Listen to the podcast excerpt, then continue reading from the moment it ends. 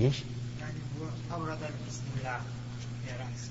اي لا هذا لأن البخاري رحمه الله جعل كتابه كأنه كتبا منفردة. فذلك ما ذكر هنا كتاب. إلا عند عند لا عندنا كتاب الاعتصام بالكتاب والسنة هذا هو صحيح هو الصحيح يتبين انه سنه ويجب سنن تقليدا للمذهب أو في شيء اخر فهل يدخل في قول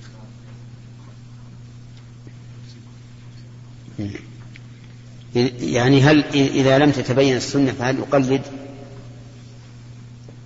إذا لم تجد مذكاة فهل تأكل الميتة؟ إذا لم تجد مذكاة فهل تأكل الميتة؟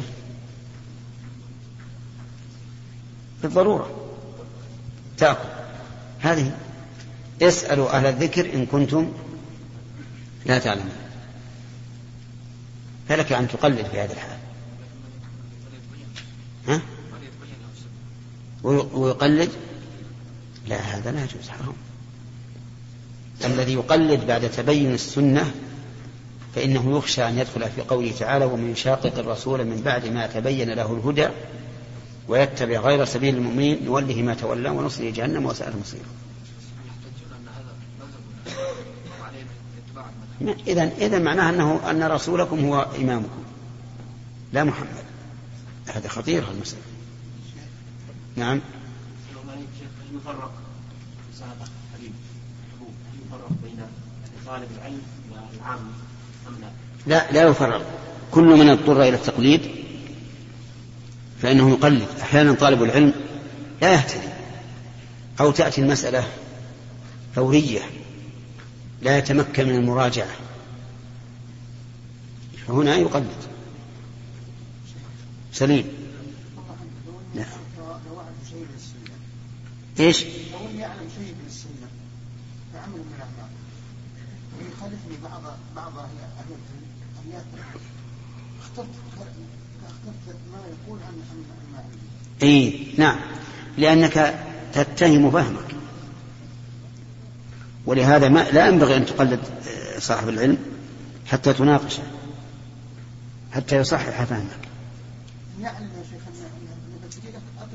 ما يخالف تعلم أنه أعلم منك في الدليل والاستدلال وفهم المعنى لكن ناقش ما يضر.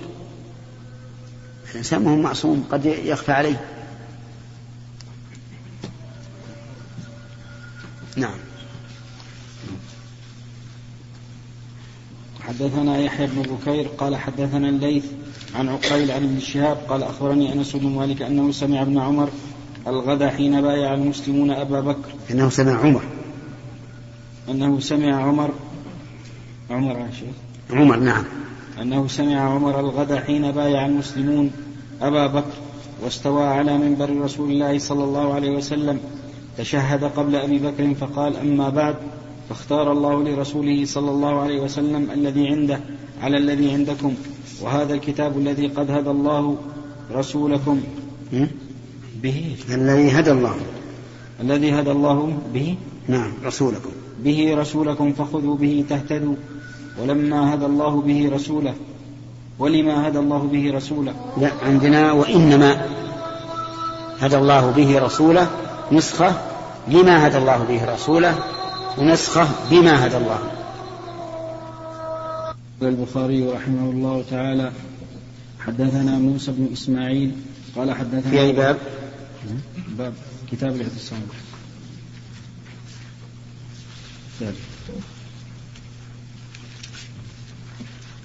كتاب الاعتصام بكتاب السنة. نعم. حدثنا موسى. بن إسماعيل.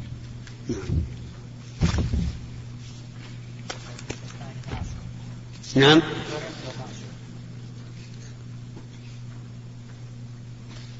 الأثر الحديث الثاني يقول أثر أثر عمر.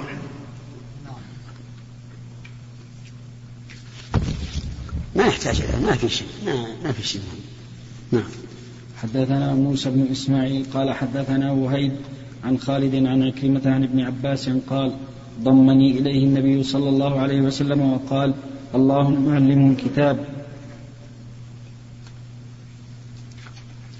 بسم الله الرحمن الرحيم. الشاهد من هذا الحديث قوله اللهم علمه الكتاب يعني القرآن. والتعليم هنا يشمل تعليم اللفظ والمعنوي ولهذا كان ابن عباس رضي الله عنهما يلقب بترجمان القرآن لأنه من أعلم الصحابة بتفسير كتاب الله عز وجل. نعم. حدثنا عبد الله بن صباح. إلى الرسول. نعم. ضمني إليه النبي. كيف يعني ضمن النبي صلى الله عليه وسلم إليه. الضمير في إليه يعود على الرسول عليه الصلاة والسلام والضمير في ضمني يعود على ابن عباس. نعم. حدثنا عبد الله بن صباح قال حدثنا معتمر قال سمعت عوفا أن أبا المنهال حدثه أنه سمع أبا برزة قال إن الله يغنيكم أو نعشكم بالإسلام وبمحمد صلى الله عليه وسلم.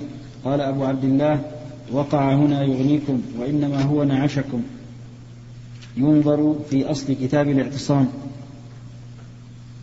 عندنا حاشي نعم شوف الشرح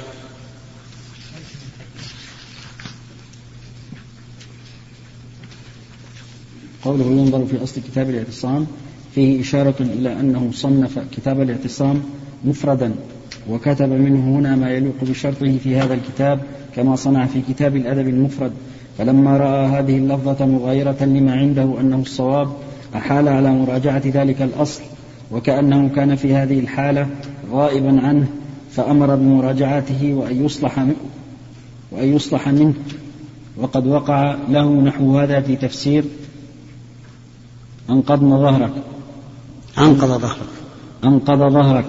ونبهت عليه في سو في تفسير سورة ألم نشرح ونقل ابن ونقل ابن التين عن الداودي أنه ذكر حديث أبي برزة هذا هنا.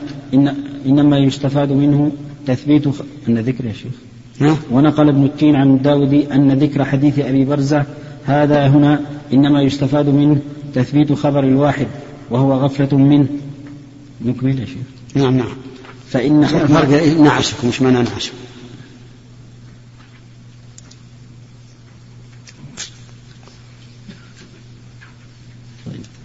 من قوله إن الله نعشكم بالكتاب ظاهره جدا والله إيه؟ نعم شيخ. وعقب الاعتصام نعم فإن حكم تثبيت خبر الواحد انقضى وعقب بالاعتصام بالكتاب والسنة ومناسبة حديث أبي برزة للاعتصام بالكتاب من قوله إن الله نعشكم بالكتاب ظاهرة جدا والله أعلم ها؟ نعشكم إيش؟ من قوله إن الله نعشكم فيما قبله يا شيخ متعلق نقل ونقل نقل ابن التين ونقل ونقل ابن التين عن الداودي أن ذكر حديث أبي برزة هذا هنا إنما يستفاد منه تثبيت خبر الواحد وهو غفلة منه فإن حكم تثبيت خبر الواحد انقضى وعقب بالاعتصام بالكتاب والسنة مناس- ومناسبة حديث أبي برزة للاعتصام بالكتاب والسنة من قوله إن الله نعشكم بالكتاب ظاهرة جدا والله أعلم وش معنى نعشكم؟ هذا السؤال ها؟ وش يقول؟ ثم عين مهملة والشين معجمة أي رفعكم أو جبركم من الكسر أو رفعكم من العطف طيب نعشكم بالكتاب؟ يعني رفعكم به. ولعل النعش الذي يحمل عليه الميت من هذا الباب لأنه يرفع. وأما قوله بالإسلام وابن محمد فليس فيه ذكر الكتاب لكن لعله آه، في أصل كتاب الاعتصام كما أشار إليه البخاري رحمه الله.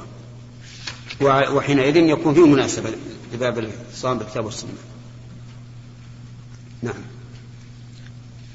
حدثنا إسماعيل قال حدثني مالك عن عبد الله بن دينار أن عبد الله بن عمر كتب إلى عبد الملك بن مروان يبايعه وأقر لك بالسمع والطاعة على سنة الله وسنة رسوله فيما استطعت.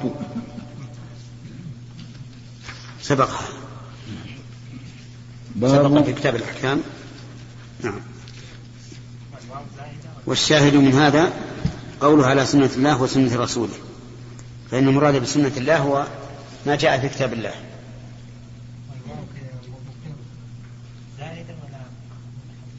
لا من الحديث. لكن عندي وأقر بذلك بالسمع والطاعة. والنسخة الأخرى وأقر لك بالسمع والطاعة.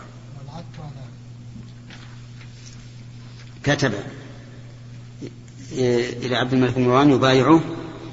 قال في مبايعته وأقر لك. معطوف على ما على ما في كتاب ابن عمر. الذي لم يذكره المؤلف هنا. سبق في كتاب الأحكام. مكملا فهي معطوفة على ما, ما سبق من كتاب من كلام عبد الله بن عمر.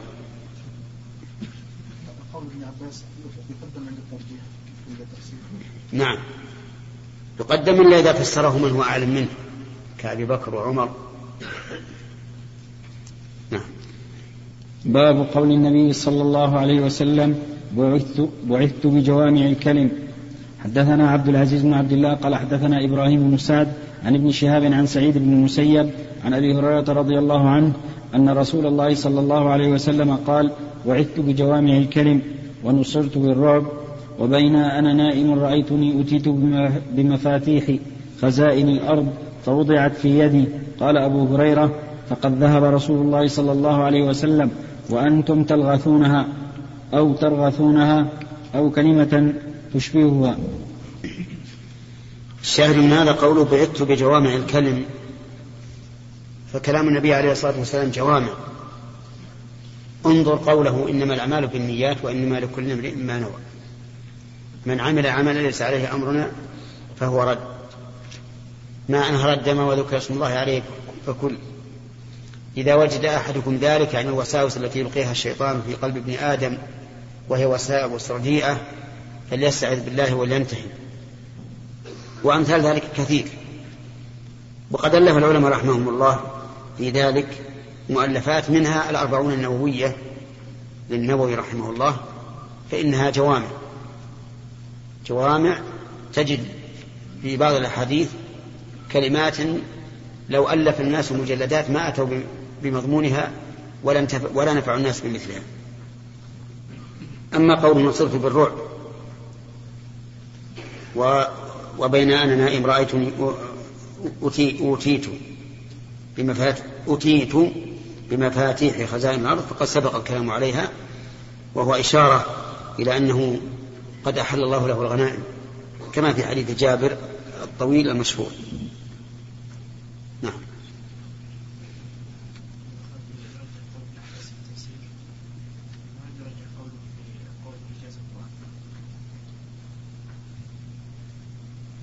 هل قال بمجاز القرآن. ابن عباس قال بمجازه؟ أين يحتاج إلى إثبات. مؤلف الروضة في القرن السادس والسابع. بينه وبين ابن عباس مفاوز ما ندري ثبته لنا ثم المجاز يقول شيخ السامي الوارد في مثل كلام الإمام أحمد وغيره. المراد به أن هذا مما تجيزه اللغة العربية. كما قال رحمه الله الإمام أحمد في قوله تعالى إنا نحن نرث الأرض. نحن جماعة. قال هذا من مجاز اللغة. قال شيخ الإسلام معنى قوله من مجاز اللغة أي مما تجيزه اللغة. وليس المراد به المجاز الاصطلاحي. لأن تقسيم الحقيقة إلى تقسيم الكلام إلى حقيقة ومجاز لم يكن إلا بعد القرون الثلاثة المفضلة. نعم. نعم. بالنسبة التي تجيزه لغة العرب مجاز وأنه يمكن يمكن يعني لكنه لا. لما قال مجاز أي مما تجيزه اللغة. من مجازاته يعني مما تجيزه. ومجاز يمكن يصلح يصلح. نعم. حدثنا عبد العزيز بن عبد الله قال حدثنا الليث عن سعيد عن أبيه عن أبي هريرة عن النبي صلى الله عليه وسلم أنه قال ما من الأنبياء نبي إلا أعطي من الآيات ما مثله أو من أو آمن عليه البشر وإنما كان الذي أوتيته وحيا أوحاه الله عندنا أومن أومن نعم. إلا أعطي من الآيات ما مثله أومن أو آمن عليه البشر وإنما كان الذي أوتيته وحيا أوحاه الله إلي فأرجو أني أكثرهم تابعا يوم القيامة. وهذا من آيات الله عز وجل إن الله ما بعث نبيا إلا وآتاه من الآيات ما يؤمن على مثل البشر ومن رحمته أيضا. لأنه لا يمكن أن يصدق رجل يأتي من بين الناس ويقول أنا رسول حتى يكون معه آيات. وفي هذا دليل على أن الأفضل أن يعبر بآيات دون معجزات. كثيرا ما نرى في العلماء معجزات الأنبياء معجزات النبي صلى الله عليه وآله وسلم. نقول الأفضل أن تقول آيات كما عبر الله عنها. وعبر عنها رسوله. وأما المعجزات فقد تكون من الساحر ومن الكاهن يأتي بما يعجز عنه الناس. لكنها ليست آيات, آيات على صدقه فالتعبير بالآيات هو الأصح. ولكن الرسول عليه الصلاة والسلام أوتي وحيا أوحاه الله إليه. وبقي بعد موته وسيبقى إلى إلى قيام الساعة إلى أن يرفعه الله عز وجل في آخر الزمان. وآيات الأنبياء السابقين أكثرها ينقضي بانقضاء حياتهم. فلهذا قال أرجو أن أكون أرجو أني أكثرهم تابعا يوم القيامة لأنه إذا كانت إذا كانت الآية في هذا الوحي وهذا الوحي باقي صارت آية للرسول إلى يوم القيامة نعم إلى حديث وبينا نعم. وهذا الناء الفتحة شبع الفتحة لا اشبع اشبع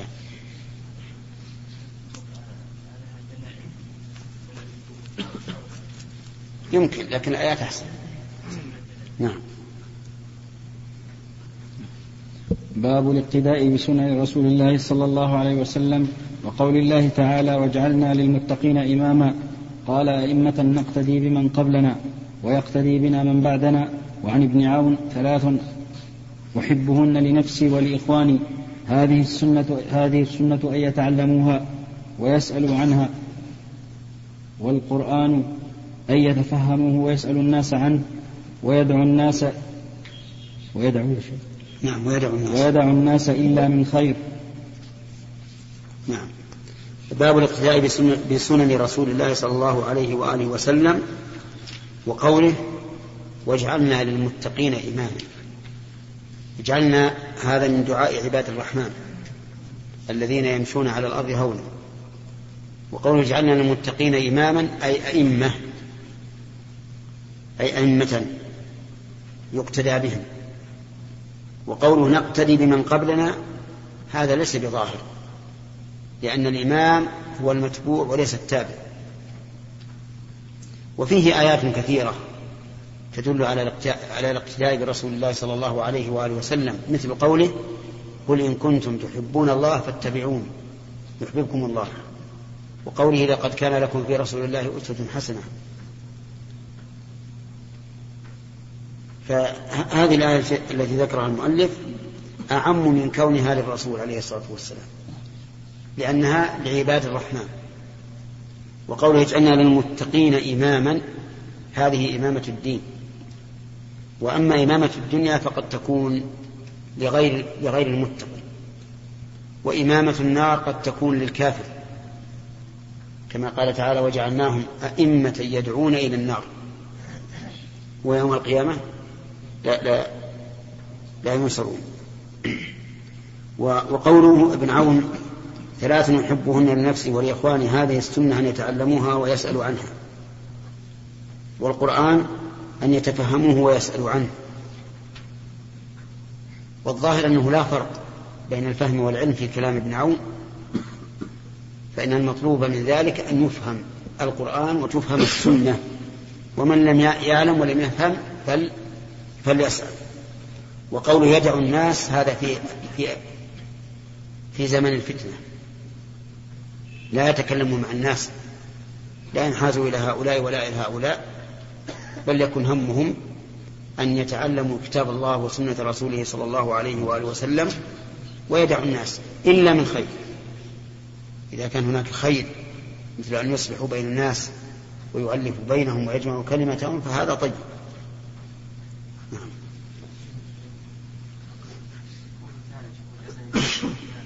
نعم. نعم يقول الإمام تصلح للجمع والمفرد. وبعضهم قال اجعلنا يجعل كل واحد منا المتقين إماما.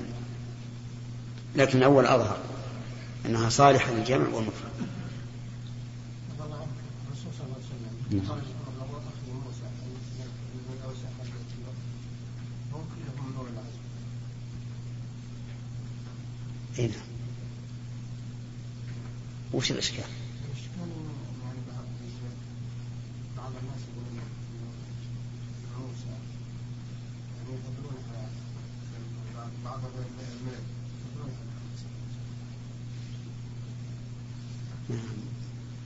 ما يفضل المسلم.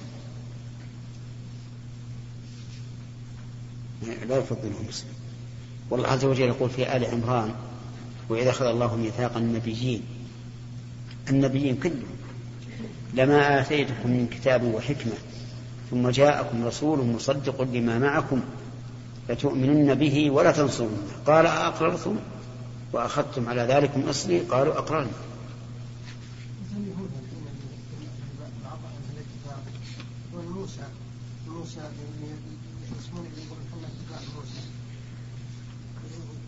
نقول هم كذبة.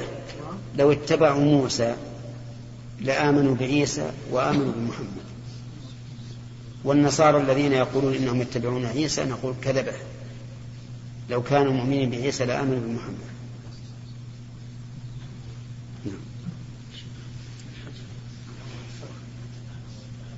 نعم. نعم شو؟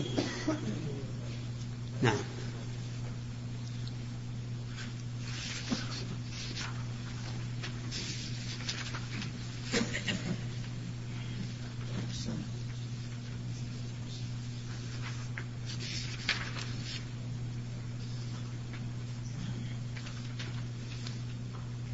نعم. وقوله أن يتعلمها ويسأل عنها في رواية يحيى بن يحيى هذا الأثر عن رسول الله صلى الله عليه وسلم فيتبعه ويعمل بما فيه قوله والقرآن ويتفهمه ويسأل الناس عنه في رواية يحيى فيتدبروه بدل فيتفهموه وهو المراد قوله ويدع الناس إلا من خير كذا للأكثر بفتح الدال من يد من ودع من يدع وهو من الودع بمعنى الترك وقع في رواية الكشميهني بسكون الدال من الد- من الدعاء وكذا هو في نسخة الصغاني الصغاني ويؤيد الأول أن في رواية يحيى بن يحيى ورجل أقبل على نفسه ولها, ولها عن الناس إلا من, من خير لأن في ترك الشر خيرا كثيرا. قال الكرماني قال في القرآن يتفهموه وفي السنة يتعلموها لأن الغالب أن المسلم يتعلم القرآن في أول أمره فلا يحتاج إلى الوصية بتعلمه فلهذا أوصى بتفهم معناه وإدراك منطوقه انتهى. ويحتمل أن يكون السبب أن القرآن قد جمع بين دفتي المصحف ولم تكن السنة يومئذ جمعت فأراد بتعلمها جمعها ليتمكن من تفهمها بخلاف القرآن فإنه مجموع فليبادر بتفهمه ثم ذكر فيه ثلاثة عشر حديثا.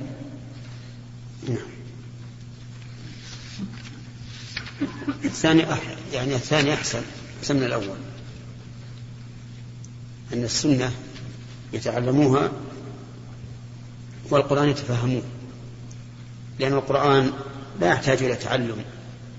معلوم بين الصغير والكبير والذكر والأنثى. وأما السنة فتحتاج إلى معاناة في تعلمها.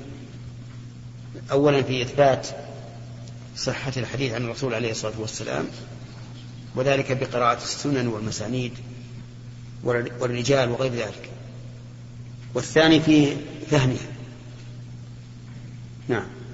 حدثنا عمرو بن عباس قال حدثنا عبد الرحمن قال حدثنا سفيان عن واصل عن أبي وائل أنه قال جلست إلى شيبة في هذا المسجد. قال جلس إلي عمر في مجلسك هذا فقال هممت ألا أدع فيها صفراء ولا بيضاء إلا قسمتها بين المسلمين. قلت ما أنت بفاعل؟ قال لما؟ قلت لم يفعله صاحباك. قال هما المرآن يقتدى بهما. نعم. الصفرة والبيضة هما الذهب والفضة. ولكنه لما ذكر بأن هذا شيء لم يفعله الرسول ولا خليفته توقف. وقال بل رجع. وقال هما المرآن يقتدى بهما. فهذا يدل على حرص عمر على اتباع السنة. التي جاءت عن النبي صلى الله عليه وسلم وعن أبي بكر. نعم. حدثنا علي بن عبد الله قال حدثنا سفيان قال سألت الأعمش فقال عن زيد بن وهب. سمعت حذيفة يقول حدثنا رسول الله صلى الله عليه وسلم أن الأمانة نزلت من السماء في جذر قلوب الرجال ونزل القرآن فقرأوا القرآن وعلموا من السنة. في جذر أي في أصل. الجذر وجنبه جذور يعني الأصول. يعني أن الأمانة نزلت في قلوب الرجال في أصلها ثم نزل القرآن متمما لذلك فقرأ الناس القرآن وعلموا من السنة. فاعتصموا بالقرآن والسنة. نعم. حدثنا آدم بن أبي إياس قال حدثنا شعبة قال أخبرنا عمرو بن مرة قال سمعت مرة الهمداني يقول قال عبد الله إن أحسن الحديث كتاب الله وأحسن الهدي هدي محمد صلى الله عليه وسلم وشر الأمور محدثاتها وإنما توعدون لآت وما أنتم بمعجزين. هذه كلمات جاءت عن النبي عليه الصلاة والسلام وإنما توعدون لآت هذه في القرآن الكريم. والشاهد من هذا إن أحسن الحديث كتاب الله وأحسن الهدي هدي محمد. الهدي يعني الطريقة. وطريقة النبي صلى الله عليه وآله وسلم هي سنته. والحسن هنا يشمل الحسن اللفظي والمعنوي وحسن العقيدة وحسن القول وحسن العمل. وفي هذا الحديث دليل على جواز الإخبار عن النبي صلى الله عليه وآله وسلم باسمه دون لقبه بخلاف دعائه. فإنه يقال يا رسول الله يا نبي الله. لقول الله تعالى لا تجعلوا دعاء الرسول بينكم كدعاء بعضكم بعضا. على أحد التفسيرين. أما في الخبر فلا بأس أن نقول قال محمد أو خلوا هدي هدي محمد. نعم. حدثنا مسدد قال حدثنا سفيان قال حدثنا الزهري عن عبيد الله عن أبي هريرة وزيد بن خالد قال كنا عند النبي صلى الله عليه وسلم فقال لأقضين بينكما بكتاب الله. نعم. سبق هذا الكلام في قصة العسيف حدثنا محمد بل هذا الحديث. سبق هذا الحديث في قصة العسيف نعم. حدثنا محمد بن سنان قال حدثنا فليح قال حدثنا هلال بن علي عن عطاء بن يسار عن أبي هريرة أن رسول الله صلى الله عليه وسلم قال كل أمتي يدخلون الجنة إلا من أبى. قالوا يا رسول الله ومن يأبى؟ قال من أطاعني دخل الجنة ومن عصاني فقد أبى. نعم. حدثنا محمد بن عبادة قال أخبرنا يزيد قال حدثنا سليم بن حيان وأثنى عليه. عندنا سليمان. نسخة. وأثنى عليه. قال حدثنا سعيد بن ميناء قال حدثنا أو سمعت جابر بن عبد الله يقول جاءت ملائكة إلى النبي صلى الله عليه وسلم وهو نائم فقال بعضهم إنه نائم وقال بعضهم إن العين نائمة إن العين نائمة والقلب يقظان فقالوا إن لصاحبكم هذا مثلا قالوا فاضربوا له مثلا فقال بعضهم إنه نائم وقال بعضهم إن العين نائمة والقلب يقظان فقالوا مثله كمثل رجل بنى دارا وجعل فيها مأدبة وبعث داعيا فمن أجاب الداعي دخل الدار وأكل من المأدبة ومن لم يجب الداعية لم يدخل الدار ولم يأكل من المأدبة. فقالوا أولوها أولوها له يفقهها. يفقهها يا شيخ. انتهى كرات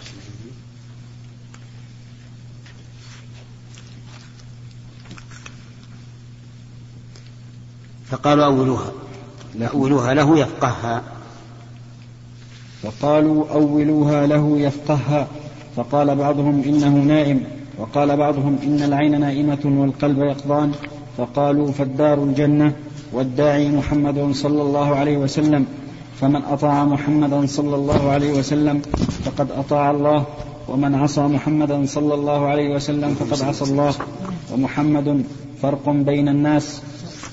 فرق من فرق. فرق بين الناس. تابعه قتيبة. وعندي فرق. نسختان فرق بين الناس وفرق.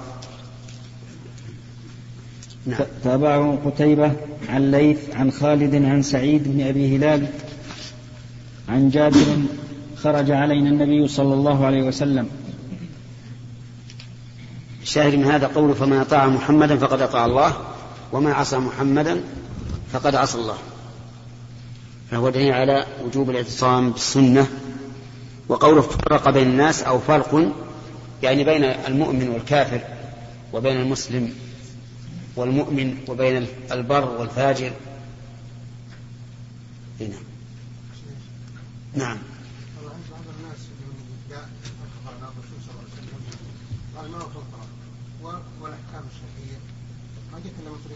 الله عليه وسلم نعم. هذا أخبر عنه الرسول. أقول أخبر عنه الرسول بأنه عليه الصلاة والسلام فقال لا ألفين أحدكم لا ألفين أحدكم متكئا على أريكته.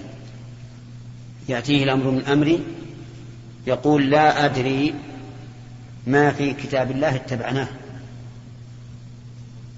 قال وإني أوتيت الكتاب ومثله معه. والذين يكفرون بالسنة كافرون بالكتاب لأن السنة متممة له. إلا سنة لم تثبت عن الرسول عليه الصلاة والسلام فهذا شيء آخر. لكن ما ثبت عنه فهو كالقرآن تماما.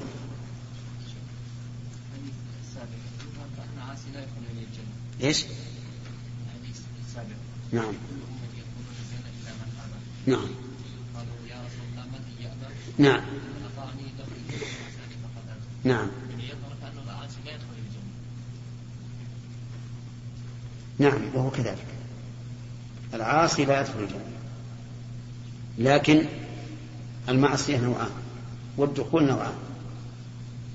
فمن عصى معصية كاملة دخل النار مخلدا فيها. ومن عصى بعض معصية فهو مستحق, مستحق لدخول النار لكن بقدر معصيته. ولا يسلم من النار إلا من أطاع الرسول عليه الصلاة والسلام. أما من عصى ولو معصية يسيرة فإنه مستحق لدخول لدخول النار والعذاب فيها. نعم. نعم يوسف نعم. نعم. نعم. هل يصح شيخ أن نطلق على الرسول أنه مفرق؟ مفرق؟ لا. يجب إذا أطلقناه يجب أن نفسره. مفرق بين الناس يجب أن نفسر نعم. حدثنا أبو نعيم قال حدثنا سفيان عن الأعمش عن إبراهيم وهو مأخوذ من الحديث لأن الحديث قسم الناس إلى مطيع وعاصم. فمحمد عليه الصلاة والسلام فرق بين المطيع وبين العاصم. نعم. حدثنا أبو نعيم قال حدثنا سفيان عن الأعمش عن إبراهيم عن همام عن حذيفة أنه قال يا معشر القراء استقيموا فقد سبقتم سبقا بعيدا. فإن نسخة فقد سبقتم. نسختان فإن أخذتم يمينا وشمالا لقد ضللتم ضلالا بعيدا. هذا توصية من حذيفة رضي الله عنه. يوصي القراء يعني حملة القرآن. يوصيهم بالاستقامة. ويقول إنكم سبقتم سبقا بعيدا.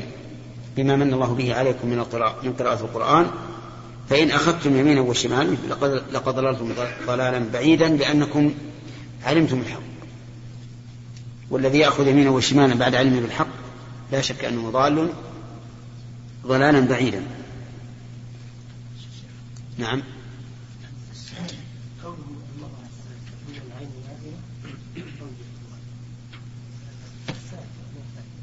نعم. هم هم جماعة يتخاطبون فيقول بعضهم مرة فيقول بعضهم هذا ثم الآخر يقوله مرة ثانية. فليس معناه أن كل واحد يكرر هذا. نعم. أنت أخذ ثلاثة؟ نعم. نعم. ليس المراد من ومن عصاني يعني من ترك يعني لم يصدق آه، لا المعصية مخالفة الأمر تشمل المعصية العامة الشاملة والمعصية التي دون ذلك. خالد. ذكر في الشرح في سليم بن حيان نسخة واحدة لم يذكر سليمان وكأنكم تقولون يمكن أنا عين نعم وهو, كذلك. عندي حدثنا سليمان. كذا في الونية وفرعها وعدة من النسخ المعتمدة والذي في القسطلاني والفتح وغيرهما من النسخ المعتمدة سليم بوزن عظيم. حدثنا أبو كريب قال حدثنا أبو أسامة عن بريد عن أبي بردة عن أبي موسى عن النبي صلى الله عليه وسلم أنه قال إنما مثلي ومثل ما بعثني الله به. كمثل رجل أتى قوما فقال يا قوم إني رأيت الجيش بعيني وإني أنا النذير العريان فالنجاء فأطاعه طائفة من قومه فأدلجوا فانطلقوا على مهلهم فنجوا وكذبت طائفة منهم فأصبحوا مكانهم فصبحهم الجيش فأهلكهم واجتاحهم. فذلك مثل من أطاعني فاتبع ما جئت به ومثل من عصاني وكذب بما جئت به من الحق. قوله عليه الصلاة والسلام إنما مثلي ومثل ما بعث الله به كمثل رجل أتى قوما فقال يا قوم إني رأيت الجيش بعين وبعين هنا تأكيد للرؤية لأن الرؤية لا تكون إلا بالعين. وإني أنا النذير العريان النذير المنذر والعريان المتجرد من ثيابهم وكانوا إذا دهمهم العدو وكانوا يتخوفون منه كثيرا يأتي النذير عريان في القوم فيصيح بهم النجا النجا وهذا يحتمل أن يكون إشارة إلى أن العدو قد سلبه حتى ثيابه. ويحتمل أن العدو سلبه فعلا سلبا حقيقة. ويحتمل أن ذلك من أجل التهييج تهييج القوم. كل ذلك محتمل لأن كشف العورات عندهم أمر عظيم. حتى إن بعضهم إذا أدرك يعني ليقتل كشف عورته. فإذا كشف عورته امتنع القاتل أو امتنع مريد القتل عن قتله. يقول ثم ذكر أن الناس انقسموا إلى قسمين. طائفة من قومه آه، أطاعوه. فأدلجوا فانطلقوا على مهلهم فنجوا. وكذبت طائفة منهم فأصبحوا مكانهم فصبحهم الجيش فأهلكهم واجتاحهم. نعم. حدثنا قتيبة بن سعيد. وفي هذا الحديث ضرب الأمثال وأن ضرب الأمثال لتقريب المعاني لا بأس به. فهل يشمل ذلك؟ ضرب الأمثال بالفعل وهو ما يسمى عند الناس بالتمثيليات أو يقال أن هناك فرقا؟ بين التمثيل القولي والتمثيل الفعلي. من هنا اختلف الناس فمنهم من يقول هناك فرق ومنهم من قال إنه لا فرق بينهم. المهم أن لا يشتمل التمثيل الفعلي على شيء محرم. نعم. نعم يا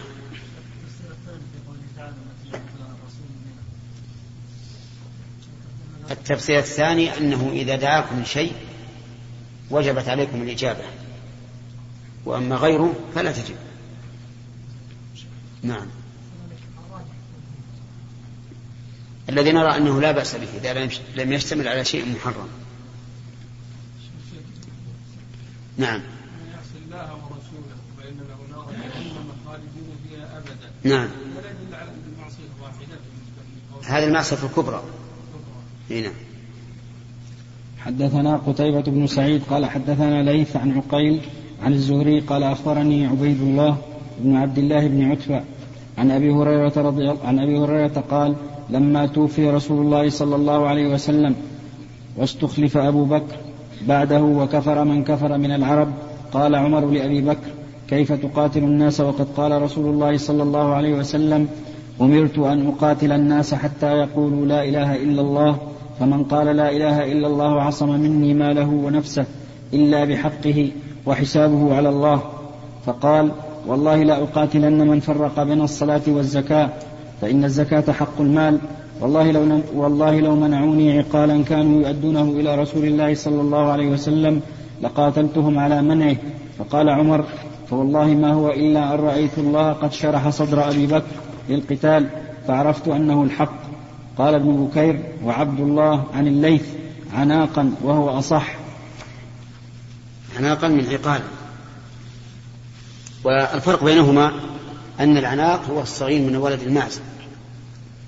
والعقال ما تعقل به الناقة. فأبو بكر يقول لو منعوني عقالا تعقل به إبل الصدقة. أيها الإخوة في ختام هذه المادة. نسأل الله أن نلقاكم في لقاءات متجددة. مع تحيات مؤسسة الاستقامة الإسلامية للإنتاج والتوزيع في عنيزة. شارع هلالة رقم الهاتف والناسخة الهاتفية صفر ستة ثلاثة ستة أربعة ثمانية ثمانية ثمانية صفر. والرقم الثاني صفر ستة ثلاثة ستة أربعة خمسة ثمانية ثمانية صفر. ورقم صندوق البريد اثنان وخمسمائة وألف.